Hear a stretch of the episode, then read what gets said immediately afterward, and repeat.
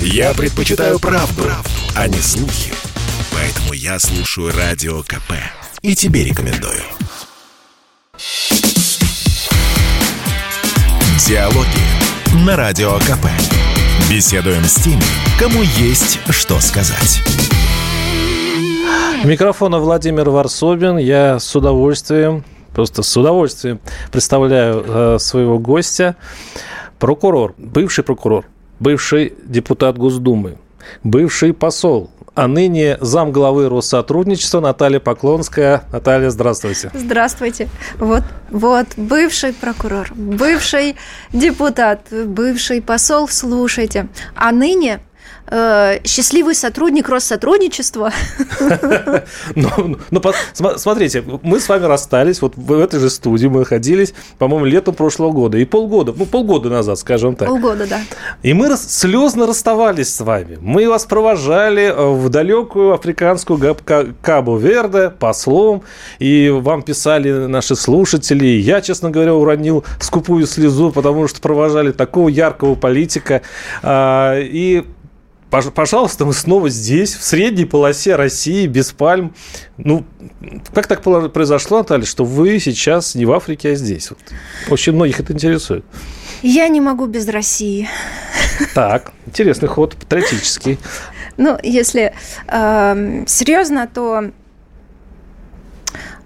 и оптимистически, то скажу сразу, что онлайн-встречу с соотечественниками в Кабо-Верде я проведу в ближайшее время, буду э, работать над этим, чтобы э, провести встречу с соотечественниками, которые проживают э, на Кабо-Верде. Лично?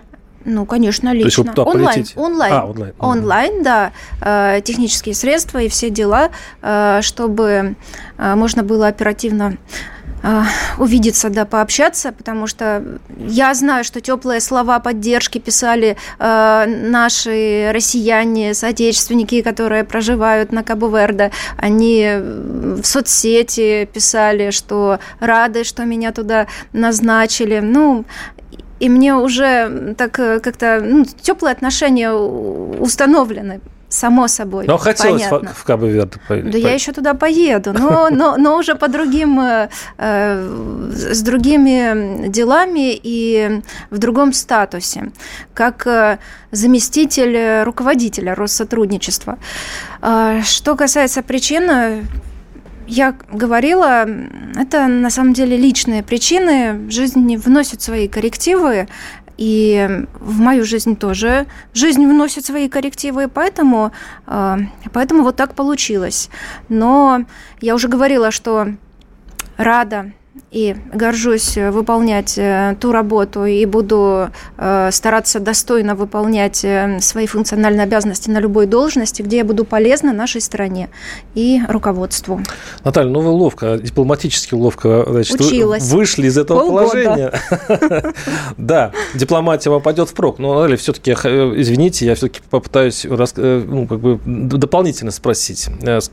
Уходит очень много соображений на этот счет, достаточно открыто открыть интернет, где вы найдете сразу пару версий, почему так произошло. Одной из версий э, то, что есть пару башен Кремля. Одна хочет вас заточить на Кабо-Верде за то, что вы единственная в Госдуме из фракции «Единая Россия» проголосовали против пенсионной реформы. За это власть не прощают. И вы, в принципе... Но при этом вы, вы человек системный, вас оставили в системе, но отправили подальше, Первая версия. Вторая, а нет, а вторая башня Кремля говорит, нет, давайте мы ее оставим, она нам еще послужит добрую службу. Давайте мы, вот в Россотрудничество, оно будет медийным лицом этой структуры, тем более, что э, с Украиной у вас особые связи, и сейчас... Э, Отношения особые. Особые, да. И э, раздражать вы будете на медийном поле Киев тоже знатно. Ну, я не хочу раздражать. Я, наоборот, хочу привнести что-то э, хорошее, ну, примирение. Э, не хочу выступать раздражительным таким фактором, это неправильно. По крайней мере, для этого все буду делать. Ну, то я вам версию, э, эта версия вам не подходит, вы считаете, что это не так, да? Ну, что у вас Я решили... предлагаю устроить да. голосование. Интересное предложение. Так. Кто кто считает, какую версию более... Чувствую, украинство пошло. Так, более, давайте да, голосовать. Более, да, давайте голосовать. Демократия. Да, 8 800 200 ровно 9702. Ну, давайте всякие, все-таки без циков и просто звонками. Звоните и высказывайте свою точку зрения, и вообще свою эмоцию по поводу возвращения. Я считаю, что на самом деле Наталья возвращается в российскую э, политику э, вот, и не будет пропадать за границей. Это уже здорово. И у меня тогда э, значит, вопрос следующий. Э, вам Почему именно Россотрудничество? Почему, вы думаете, вам поручили вот именно эту должность? Ну, мне поручили эту должность, и я с радостью ее приняла. И вот э, как по мне, так э, э, те обязанности, которые входят в мои, в, мои, в мои функции, они очень э, для меня такие родные и привычные. Защита прав людей, защита прав соотечественников. Но я этим все время занимаюсь занималась и в прокуратуре, и в Думе, ну и сейчас. То есть это моя стихия. Для меня это совершенно не новое направление. А, единственное, это, да, соотечественники за рубежом. То есть там есть некоторые препятствия, к примеру, есть конкретные факты нарушений прав человека наших соотечественников, ну, притеснение по языковому признаку. Что я должна делать? У меня есть этот факт, у меня есть обращение. Я должна написать обращение в Генеральную прокуратуру Российской Федерации, чтобы те вышли с инициативой в соответствии с международными всеми обязательствами, как э, субъект международных сношений, э, на адрес генерального прокурора той страны, где, на, где были допущены нарушения, и инициировать вот эту вот проверку. Это я умею делать, и это я хочу делать, я хочу помогать людям. И в связи с чем вот э, сейчас некоторые свои инициативы уже предлагаю в данном направлении по работе в Россотрудничестве. А, кроме того, ну, я правильно понимаю, Наталья, что вы, как бывший прокурор, а, будете также строить свою работу в Россотрудничестве? То есть к вам будут приходить э, люди, э, вы будете э, принимать их в странах, где находятся наши офисы Россотрудничества, и решать конкретные их проблемы. Да, наше представительство, представительство Россотрудничества, которое находится за рубежом, а, к примеру, страны СНГ, я буду ездить э, лично а, в наше представительство для того, чтобы принимать э, граждан, соотечественников. Я хочу с ними встречаться, я хочу с ними общаться, я хочу видеть, слышать и понимать, чем они живут, какие у них проблемы. Если есть конкретные факты, по которым необходимо вмешаться и помочь, то буду принимать от них обращения обращения письменные и рассматривать уже в соответствии с законом э, о порядке рассмотрения обращений граждан. Э, вот. Э, в связи с чем я и сейчас вот придумала график приема, личного приема граждан за рубежом. В том числе такие приемы Думаю, будут проведены еще и в России, может быть, даже отдельно в Крыму, потому что это те люди, которые переселенцы, угу. беженцы. Они тоже требуют э, помощи, и я с ними тоже могу встречаться. То есть э, с людьми я встречаться буду, и буду очень рада, если ко мне будут приходить и обращаться. Ну, о Крыме, конечно, еще поговорим, это целая часть нашей передачи, и... но я хочу задать вам вопрос. Смотрите, какая интересная судьба. А, вы поменяли очень много по сути, профессий, то есть вы опять смотрим прокурор, депутат, дипломат, то есть э, человек, который занимается Россотрудничеством. Почему такая судьба у вас? Почему вы в, на каждом месте э, ну, вы сидите, ну, находитесь не слишком долго, и вас словно ветер срывает и несет какую-то другую сторону, там тоже срывает. Может быть, это свойство вашего характера. Или это свойство нашей власти, с которой вы не уживаетесь. В чем проблема? Нет, э, я абсолютно не согласна, что я не уживаюсь. Все нормально, я развиваюсь. Я развиваюсь, я не хочу сидеть на одном месте. Э, я получила колоссальный опыт, э, работая, ну, конечно же, это прокуратура, это прокуратура украинская, э, затем прокуратура наша, крымская, переходного периода, когда мы переформатировали всю свою работу и на российское правовое поле переходили. Затем Дума, это политика, это большая политика. Я работала и работаю с такими людьми, ну, политики такой величины, как Володин. Э, ну, это ведь большой опыт. Но это реально то, что ты принимаешь для того, чтобы дальше использовать в своей деятельности. Нет, нет, то, что вы получаете опыт, я понимаю. Но почему, почему я не, не, засиживаюсь? не засиживаетесь? Вот в чем беда. Потому что я не люблю сидеть. 8 800 200 ровно 9702. У нас в эфире Наталья Поклонская. Теперь она зам главы Россотрудничества. Те, кто не, э, не понимает, что такое Россотрудничество, вот, знаете, Наталья, вот многие не знают, что такое Россотрудничество. Это вот, э, да, это... Не знали ведь, где Кабо-Верде? Теперь все знают. Ваша правда. А, да, Россотрудничество – это такая организация, в которой такая сетевая вещь, сетевая структура, э, представительство которой находится во всех, э, очень во многих, по крайней мере, э, и иностранных... с лишним стран. Да, иностранных государств и стран ближнего зарубежья, которая... Одна из задач, которая для меня загадка. Вот одна задача, я понимаю, она декларируется, это все-таки помощь русским. Помощь, помощь соотечественникам. соотечественникам. Да, ну, соотечественникам. Да, не, не русским, а соотечественникам. А тот, кто считается. Да, но для того, чтобы помочь соотечественникам в некоторых странах, нужно иметь очень большое мужество и очень большое желание это сделать, потому что это сопутствует большому риску для самого тех, кто помогает. Я просто как журналист, который катается по этим странам, это понимаю. Мы сейчас прервемся а, и поговорим об этом тоже э, через несколько минут после блока рекламы. Я слушаю «Комсомольскую правду», потому что «Радио КП» — это корреспонденты в 400 городах России. От Южно-Сахалинска до Калининграда. Я слушаю «Радио КП» и тебе рекомендую. Диалоги на Радио КП. Беседуем с теми, кому есть что сказать. Наталья Поклонская, зам главы Россотрудничества. Прежде чем перейти э, у нас в студии, прежде чем перейти все-таки в нашу любимую Украину, да, Наталья, все-таки не, не, не обойдем ее стороной. Давайте все-таки закончим с нашим вам, ну, закончим, поговорим немножко о вашем новом месте работы, это Россотрудничество. Я вам задал вопрос в предыдущей части передачи, а, что придется э, решать проблемы наших соотечественников за рубежом, часто наступая на больные мозоли местной власти. Я просто знаю, что Россотрудничество до вашего прихода, до прихода э, Примакова очень старался этого не делать и, в общем-то, ограничилось только вот такими всякими выставками, э, годовщиной какого-нибудь э, там общ, ну, общения по поводу поэзии, не знаю, Пушкина, что-нибудь такое, очень безвредное. Но конкретно людям не помогали. Или помогали так тяжело. Изменится ли с вашим приходом, с, с, ну, с приходом новой команды в Россотрудничество вот эта политика? Ну, я не могу так э, сказать, что раньше Россотрудничество работало вот в таком направлении, что не было конкретной помощи, я не могу давать Нет, оценки. учебники покупали, нет, нет, что все было в виде гуманитарщины, но не, не было конкретных э, решений каких проблем людей. Вот ну, может быть, конечно, с приходом э, человека в структуру, э, любого нового человека, меня, там, другого какого-то, он все равно вносит что-то свое новое. Это, это правильно, это вливание новой крови, не знаю, знаю.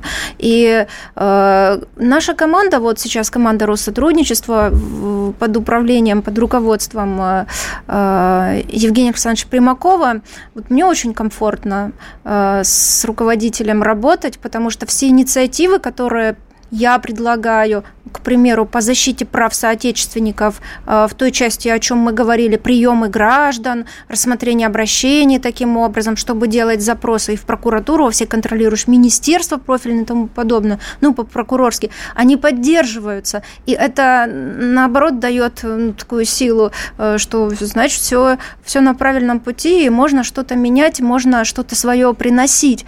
Э, по поводу обид властей, каких-нибудь властей. Возможно, которые Возможно. боятся, да. Я, у меня вообще никогда не было таких комплексов. Я никогда не боялась реакции, что там э, кто-то подумает. Потому что, э, работая в прокуратуре, получаешь определенную закалку. Ну и характер э, своеобразный тоже. И этот характер э, мне есть, кажется, что, многие знают. Если что, покажем зубы, да? Ну, в конце ну да, и если есть поддержка вот э, со стороны руководства, то это вообще круто. Наш слушатель пишет, третья версия отмена КБ-Верде для вас – это безопасность? Я немножко расширю этот вопрос. Я понимаю, о чем идет речь. Это пишет э, наш слушатель Поклонский из Краснодарского края. А, что, дескать, украинцы грозили, ну, украинская власть, э, Киев официально грозил вас чуть ли не выкрасть из КБ-Верде для того, чтобы предать вас суду, привести, значит, в Киев. И, дескать, именно это подвигло наши власти все-таки отменить вашу командировку.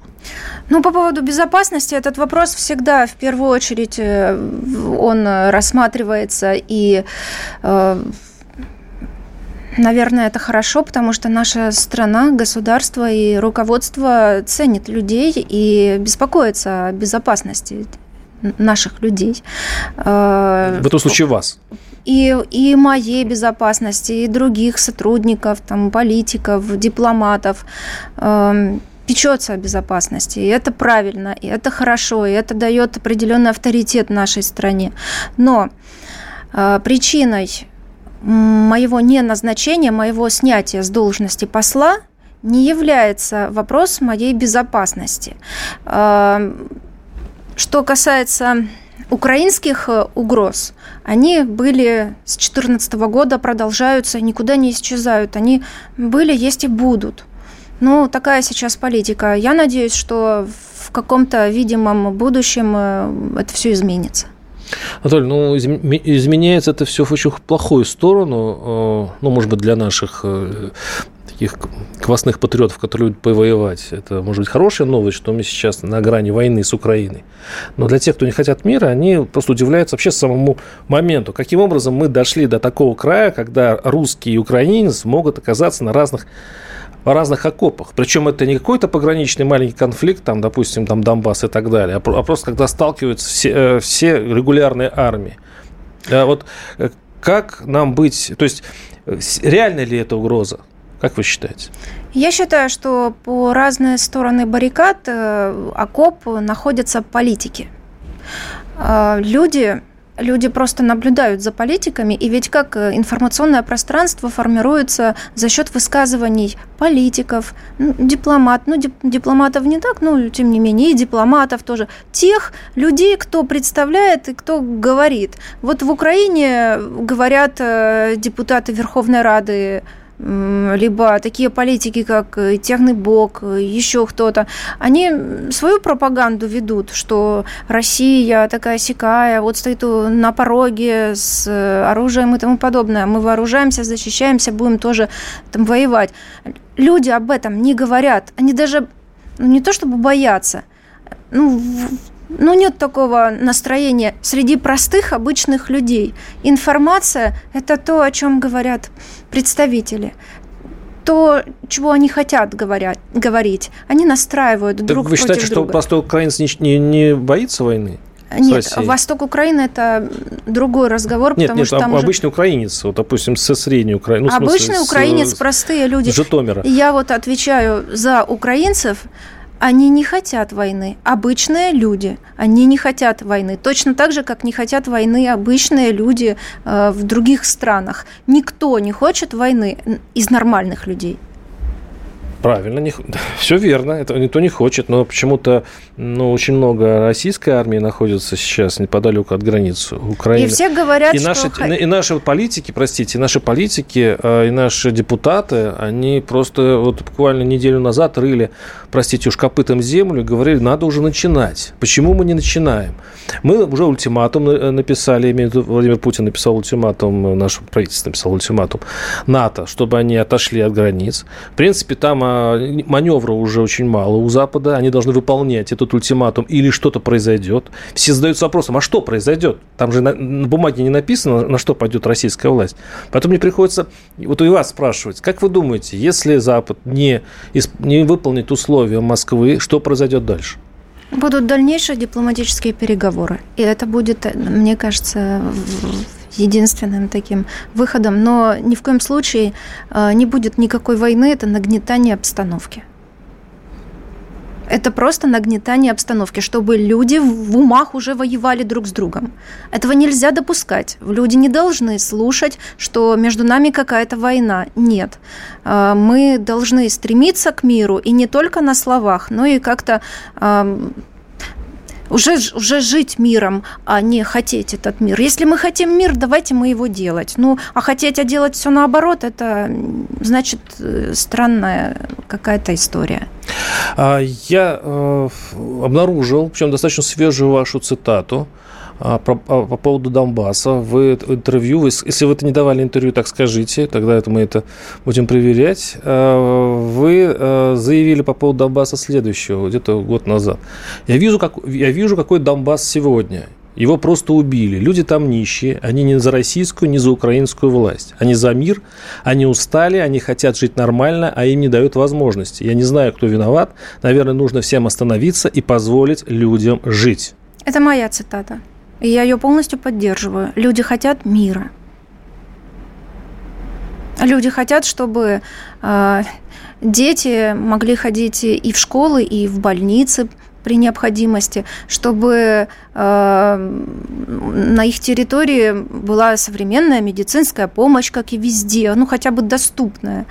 Э, потому что я лично знаю, сколько я детей привозила с Донбасса в Россию лечиться, операции делали. Э, там нет, э, даже врачей не было, офтальмологов не было. И пусть мне кто-то возразит сейчас с власти Донбасса. Там не было этих врачей. И я перевозила этих детей сюда, в Россию, в Москву, в Петербург. А, поэтому люди хотят мира, люди хотят жить. И в 21 веке это нормальное желание. А, Но ну, мы же не можем как-то развиваться наоборот, назад спускаться. Мы должны вперед идти и понимать, что что мир это очень важно, его нужно ну, хоронить. Ну, знаете, что здесь привлекло внимание в вашей цитате, что там, э, вы говорите, что там люди нищие, понятно, но они не за российскую, не за украинскую власть. Вот это для наших слушателей ну, небольшое открытие. То есть, да, то есть вот это действительно так?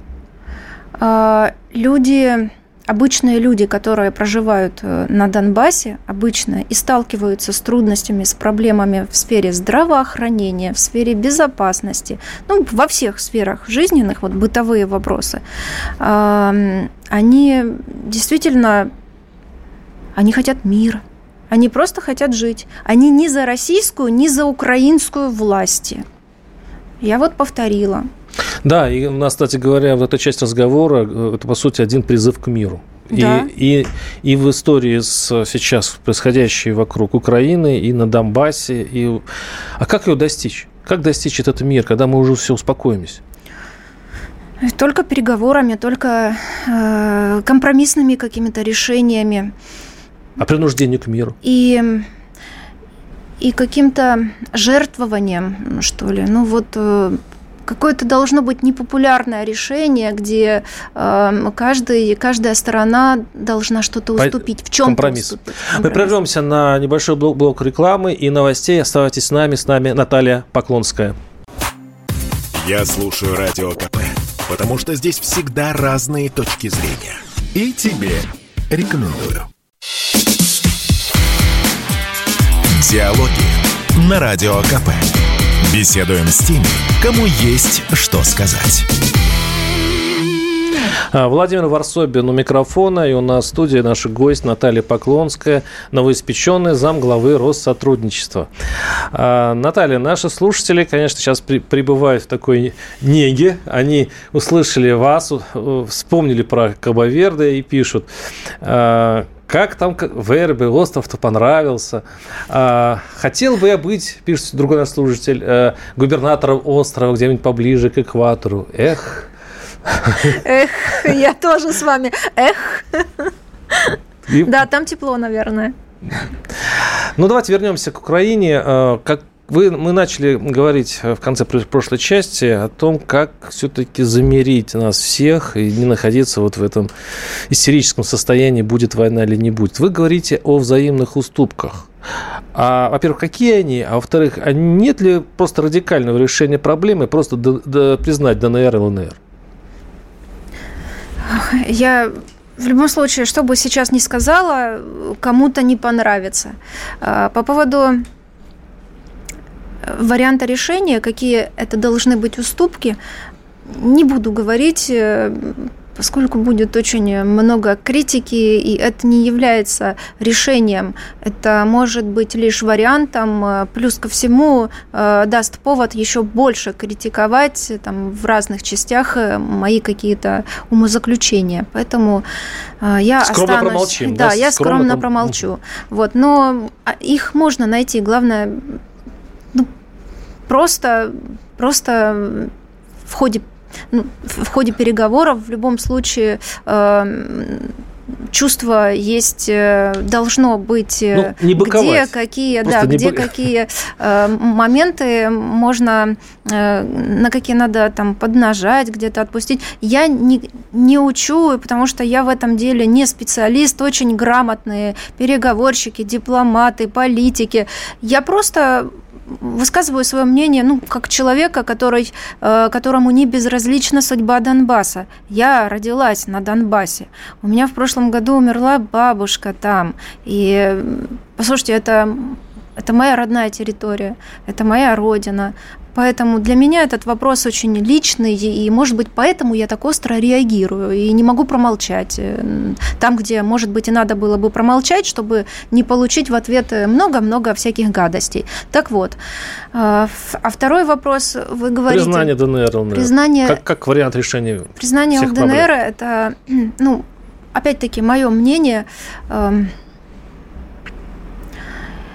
это приведет э, еще к большему усугублению, но и непризнание ЛДНР тоже приводит к усугублению. Поэтому вот тут надо всем решать, думать, принимать решения, потому что в подвешенном состоянии это не вариант. Надо либо так, либо это, либо направо, либо налево. Но куда-то надо идти, а вот э, в подвешенном состоянии это очень сложно. Вы сейчас говорите, как, э, ну, так говорят на Донбассе, все. Уже, уже определитесь, к чьи мы. Мы устали жить между небом и землей, никому не принадлежа. По да, сути это своей. люди, в принципе, ну, должны... Сложный очень вопрос, и это такой для меня болезненный вопрос. 8 800 200 ровно 9702. Олег из Подольска. Олег, слушаем вас. Здравствуйте. Добрый вечер, Владимир, Наталья. Вы знаете, очень рад, что Наталья вернулась, конечно. Да, дай бог ей здоровья. Вы знаете, у него очень много родственников в Западной Украине. И э, знаете, где Коломы, где Полесье, где Волынь. Это все, это, я сам москвич, но у меня очень много родней, друзей и близких, и мы кровь, сердце кровью обливается. И вы знаете, меня что удивило? Меня удивило выражение Сталина. Почему-то в каком году, я забыл, он сказал, что многие хотят представить конфликт между Радой и Москвой как конфликт между народами, русским и украинским. Вот этого никогда не было. У нас более тысячелетняя история. И поэтому тут нужно найти власть, которая может объединить. Как, э, помните, наш царь русский, Московское княжество, объединил с Ярославской Радой, Богдан Хмельницкий. Тарас Бульба, почитайте, вот подлинники, кстати. Это очень много значит. У нас одни враги, а у нас одна вера. Спасибо. Да, найти только надо э, Хмельницкого Богдана, чтобы он это сделал. Но где сейчас в Украине найдешь, когда там, в общем-то, отношение к, э, в общем-то, к Москве достаточно определенное, мне кажется, среди народа? Э, нет, я опять не соглашусь. Для народа нет. Это, это все политики. Я соглашусь вот э, с человеком, который позвонил, и у него, видно, прям душа болит, э, потому что с такими эмоциями говорит. Я полностью поддерживаю, у меня тоже она болит. Я считаю, что люди не враждуют. Это все информационное пространство, которое формируется теми говорителями, которые говорят. Э, вот и все. А вот Украина пообещает Донбассу мир. Это может быть правдой, пишет наш слушатель? Ну, если Украина пообещает Донбассу мир, то пусть она пообещает Донбассу мир. На каких условиях, кого она будет трогать, кого не будет трогать, чтобы это все было ясно, четко и понятно. 8 800 200 ровно 9702. Э, Роман из Питера. Роман, слушаю вас. Здравствуйте. Роман, вы в эфире, не молчите. Не слышу вас. Ладно, продолжаем. 8 800 200 ровно 9702. Наталья, а давайте перейдем еще одной теме. А, оно связано на самом деле с вопросом о признании ДНР и ЛНР. Это о Крыме. В свое время а, Москва решила кардинальный вопрос вот этой территории и просто присоединила э, ее к себе. А, Я не согласна. Так, пожалуйста. Москва я еще не успел закончить, уже, уже не согласие. Так, Москва... я, я в Госдуме. Так. Москва не присоединяла и не, Воссоединила. Реш... Ну, и не решала кардинально. Это крымчане решили кардинально. И когда попросили Путина, президента России, тогда он э, согласился. Это выбор людей в Крыму. Э, и этот выбор был сделан, ну, тоже мало кому нравится, но я говорю правду. Вынужденно, вынужденно из-за преступных действий в Киеве. То есть, если бы не было а, э, этого да. самого, как называемого, переворота. переворота в Киеве, да, то э, Крым вполне себе спокойно и хорошо чувствовал себя в Украине. Если бы не было переворота, не было бы крымского референдума. По Нет. крайней мере, никто, я даже не думала о крымском референдуме, когда в Украине была власть, когда там работал закон, и когда никто не угрожал из великих политиков приехать в Крым и всех крымчан э, там или убить, или выслать на материк э, в Россию. Когда мы не стали врагами, нас, нам не угрожали. Э, все жили, страна была. Да, была какая-то коррупционная составляющая, где ее не было. Ну да, была.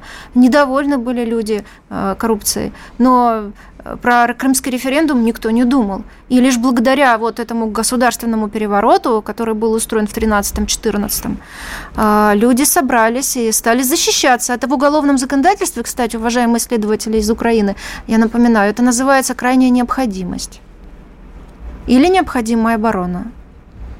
Ну, интересно будет, если территория будет переходить от государства к государству в случае э, подобных переворотов или э, обстоятельств, как вы сейчас говорите, непреодолимой силы. Как-то вот очень хлипкое основание для, вот, для такого воссоединения. Нет, нет. Э, когда целую народность э, хотят э, люди, которые захватили власть, вырезать. Вырезать всех крымчан. Да. Они хотели этого. Да. Либо, если не хотите, то выезжайте сами в Россию. Вы же хотите к России. Ну, так извините, но это же исконно русская территория. Хорошо, мы пойдем к России, но мы будем защищать свои дома и свои, э, свою родину. Почему это землю. не работает в ДНР? Почему эта же логика которую вы сейчас привели, не работает для Донбасса. Почему на Донбассе, где они настрадались намного больше, чем в э, Крым, Намного я больше. согласна, конечно, настрадались. Но когда я вам задаю этот вопрос, вы говорите, ну, это было бы осложнением ситуации, как будто Крым не был осложнением ситуации. Нет. Почему два разных подхода к Крыму и к Донбассу? Ну, э, я не была в, в, на Донбассе в тот период времени, в 2014 году. Я выполняла свои э, обязанности в Крыму. И, честно, вот у меня было очень много обязанностей, когда я даже не могла физически посмотреть, что там происходит дальше на Украине. Я просто работала. А, сейчас это будет усугубление ситуации, потому что уже уже это все до такой степени дошло, столько времени прошло, протянулось, что необходимо э, принимать решение, э, мне кажется, другого толка, и как-то выходить э, из ситуации, чтобы улучшать жизнь людей, проживающих А намекните, на как выйти из этого положения? Такое ощущение, что э, тупик везде, он кругом тупик. Как, как вы это видите? Может быть, есть какая-то там у вас Для идея? этого надо, чтобы меня включили в э, список э, тех дипломатов и политиков, группу. которые ведут переговоры, и только там можно услышать, увидеть, э, что происходит, потому что со стороны это будет мнение просто со стороны, которое я не буду озвучивать, поскольку вызову ненужную критику. Хорошо. С нами Наталья Поклонская, которая сделала заявление, с, которое возможно, отправят ее, и кроме того, кроме того, что вы замглавы Россотрудничества, возможно, вы будете еще работать в регулировании, кто знает, на Донбассе. Не, кстати говоря, это, э, кроме шуток, с вашим опытом и с вашим авторитетом... Куда Родина это... скажет, туда и пойду. Да, да, сколько еще неохваченных профессий и э, наших ведомств еще предстоит, возможно, вам с таким хорошим подходом. 8 800 200 ровно 9702. Э, будем принимать звонки э, через некоторое время, ну, то есть через пару минут, когда у нас закончится э, небольшой блок рекламы. И напоминаю, что у нас в студии Наталья Поклонская, зам главы Россотрудничества. Мы э, снова чествуем Наталью в связи с ее новой должностью. Это, это происходит ежегодно угодно. Вот и снова мы это делаем. Сейчас э, прервемся на пару минут, вернемся снова к вам. Чтобы не было мучительно больно за бесцельно прожитые годы, слушай «Комсомольскую правду». Я слушаю Радио КП и тебе рекомендую. Диалоги на Радио КП. Беседуем с теми, кому есть что сказать. У микрофона Владимир Варсовин. И снова отправляем в новое большое плавание Наталью Поклонскую, зам главы Россотрудничества. Простите мою иронию, но все-таки сменить такое количество мест работы и при этом оказаться все равно ну, в тренде, все равно вы на свету. Я думаю, что... Кстати, вам не кажется, что вот ваши переходы, они э, вас пытаются все время спрятать от политики, но вы все время в нее врываетесь? Да нет, никто не прячет. Вот. Э, ну, Африка, да, это не прятать от политики. Нет, конечно, это просто обыкновенная дипломатическая работа под пальмами. Ну, э, не знаю, точно не прячут. Я вот э, всегда приходила и буду к вам приходить, если будете приглашать. Да, обязательно будем. Э, Наталья, еще такое есть такое мнение, что э, вас хотят просто научить быть системной.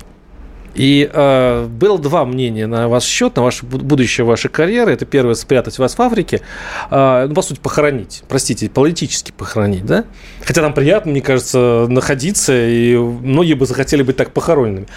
А вторая версия, а вторая, а вторая было мнение, что нет, надо все-таки вот вас приучить к системной работе. Вот Россотрудничество действительно это такая школа, да, вот вы говорили, что все-таки вы набираетесь опыта, и Россотрудничество это та школа, которая будет одной ступенькой э, вашего движения все-таки к, ну, к еще более интересным э, должностям.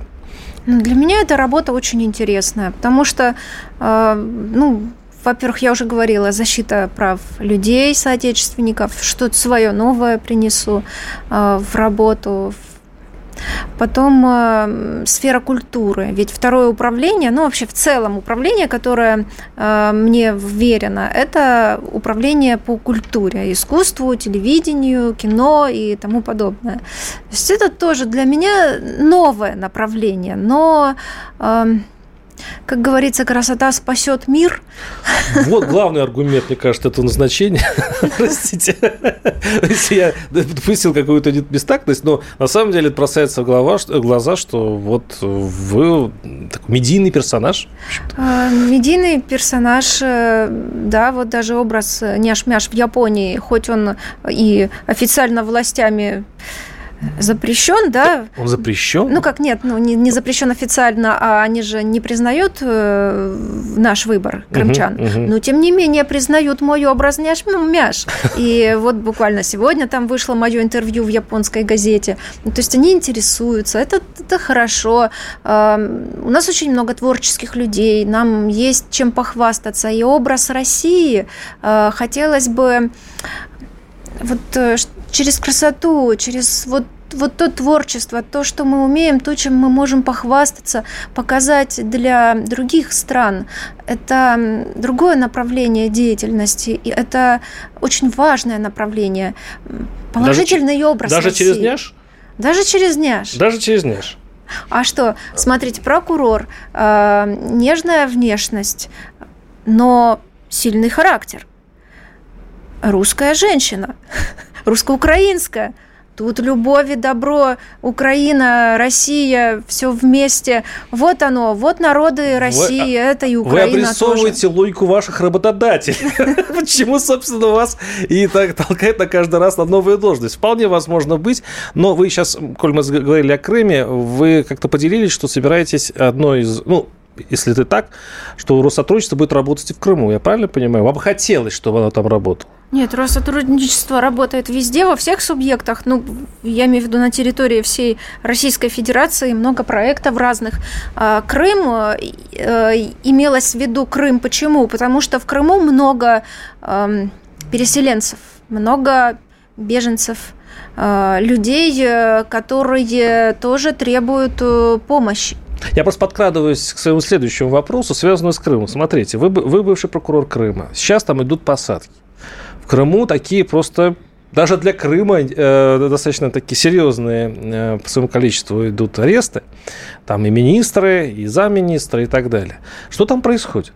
Да вот восьмой год э, эти посадки не уменьшаются, как хотелось бы видеть, а наоборот увеличиваются. И масштабы, и э, классность э, посаженных людей, чиновников э, только возрастает.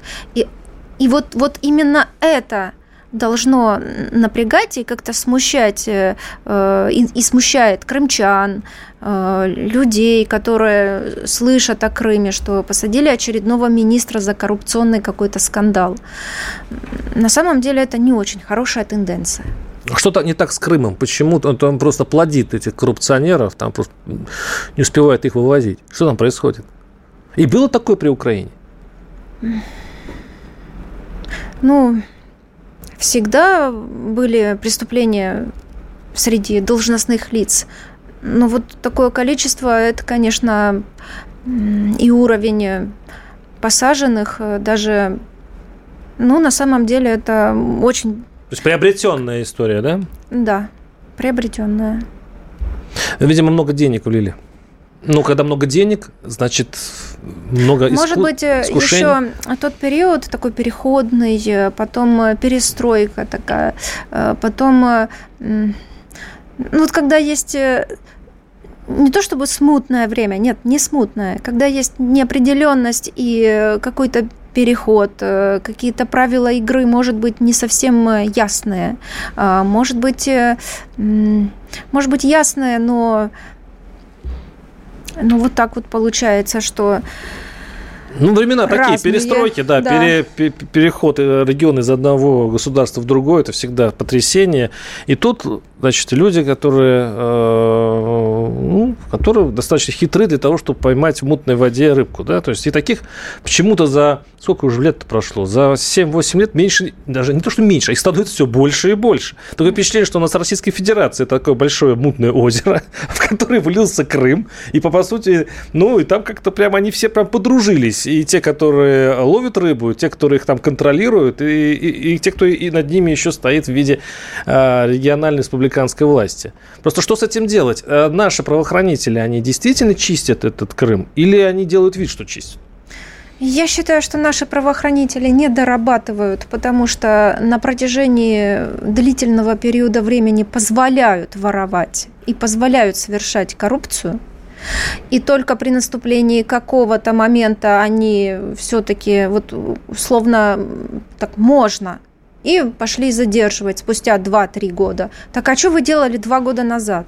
Почему не спрашивают правоохранителей? Почему не вызывают тогда э, на доклад, э, что, что, что, что же так поздно-то выявили? Уже и деньги забыли, э, на что израсходовали те, которые были украдены. Но это вызывает определенные вопросы. Вот у меня, как у прокурора, э, рост э, рост преступности в этой части, рост да, выявленных э, преступлений в сфере борьбы с коррупцией, с одной стороны, показывает, что якобы работают правоохранители, а с другой стороны, показывают, так, а, а где профилактика, а зачем тогда принимали таких?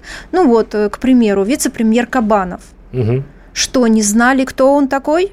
Да, слушайте, спросите у любого прохожего в Крыму, в Севастополе, они вам скажут, не надо быть с погонами на плечах. Обычные люди знали – и тем не менее его приняли, и тем не менее у него карьера такая пошла, и все, все, все, все, все. Сейчас он на домашнем аресте. Министр культуры Арина Вадимовна, женщина, а она под стражей. Так, э, ну, какая-то нестыковка тоже. Вот, э, ну, одинаковая, закон равный для всех он э, должен э, применяться одинаково э, с учетом особенностей, смягчающих обстоятельств. К примеру, у министра культуры, у женщины, смягчающих обстоятельств намного больше, чем у Кабанова. Это я говорю, исходя уже хотя бы из того факта, что она, ну, женщина. И личные у нее там обстоятельства тоже очень сложные с заболеваемостью. Хотя наши слушатели думают, да и они, если они оба э, воры, то пусть сидят. Почему один вор не сидит Логично. Который больше украл и прекрасно себя чувствует. А вторая, вот вопросы есть.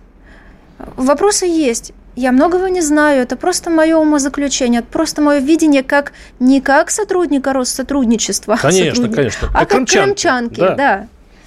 И бывшего прокурора, надо заметить, который ну, много, да, много что знает. Первого прокурора российского. Ну и в конце передачи давайте немножко поговорим о вашем личном. Вот это переезды, вот этот переход из одного состояния в другое, как вам дался вашей семье? Вы же были на чемоданах в, этот, в, это, время. как это для вас прошло? Моя семья очень терпеливая, все мои родные, любимые. Э, спасибо большое, они меня поддерживали, поддерживают. И я им очень благодарна, потому что на самом деле это трудно, когда ты действительно сидишь на чемоданах, ты их возишь из Симферополя в Москву, потом из Москвы в Симферополь, потом опять из Симферополя в Москву. И потом решается так, что э, чемоданы можно распаковать, но опять-таки личное и все, что связано с моими родными и любимыми людьми, я предпочитаю уже никому не рассказывать. Это мое самое сокровенное, самое когда вы узнали, что не поедете в Кабо-Верде, у вас было э, какое ощущение? Ну, скажу честно, наверное, я просто выдохнула, что ну, все, определенность, э, э, в принципе, есть, да, и все хорошо. Все хорошо, идем да. дальше. Хотя, конечно, такая красивая была страна. И с нами была такая красивая Наталья Поклонская, э, зам главы Россотрудничества. И желаю, во-первых, приходить к нам почаще в гости. Будем говорить о Россотрудничестве. Ну и кто знает, куда вас еще занесет, все равно приходить. Наталья Поклонская, Владимир Варсовин. До свидания. До свидания. Диалоги на Радио КП. Беседуем с теми, кому есть что сказать.